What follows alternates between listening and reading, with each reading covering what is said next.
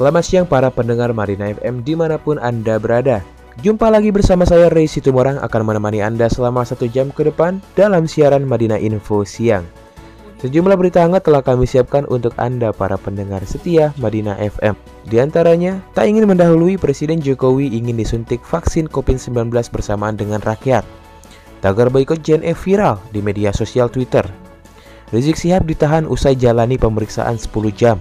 Dan untuk pertama kalinya Korea Selatan menembus angka 1000 kasus COVID-19. Berikut informasi selengkapnya akan kami sajikan dalam Madinah Info siang.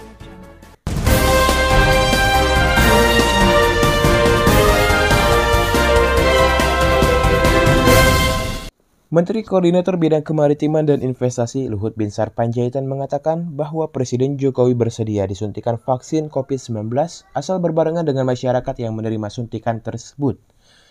Luhut mengatakan bahwa Presiden bilang, saya nanti disuntik ramai-ramai saja dengan rakyat. Kemudian Luhut meminta agar tidak berpandangan negatif terhadap Presiden. Menurutnya, Presiden Jokowi memprioritaskan masyarakat terlebih dahulu untuk mendapatkan vaksin COVID-19. Sebelumnya, Presiden Jokowi menyatakan bahwa dirinya siap menjadi orang pertama disuntik vaksin COVID-19.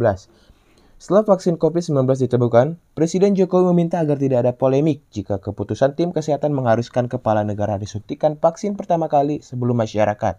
Informasi lainnya bisa Anda akses dalam Medina Info Streaming.